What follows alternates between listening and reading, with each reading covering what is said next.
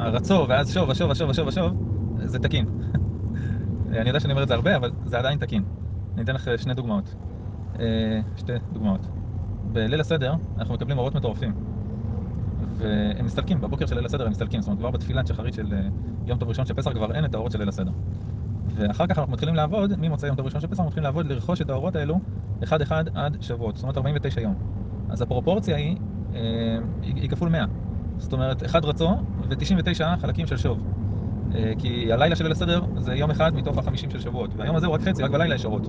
והקדוש ברוך הוא מצפה שאחד חלקי 100 כאלה, אה, זאתי העבודה. מצלמת מהירות לפניך. זאת אני אעבוד, אני אקבל אורות מלמעלה אה, מאית, ואת ה-99 מאיות אני אעבוד כדי לרכוש בעצמי את האורות האלה בהתערות הדלתתא ובעבודה אישית שלי, עבודה עצמית שלי.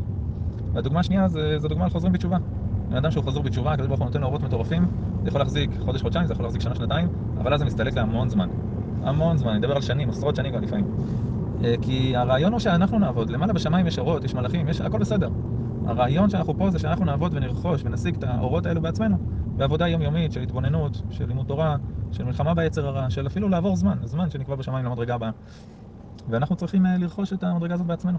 אז רצו, ואז שוב ושוב ושוב ושוב ושוב, זה בסדר גמור. לא להיבהל.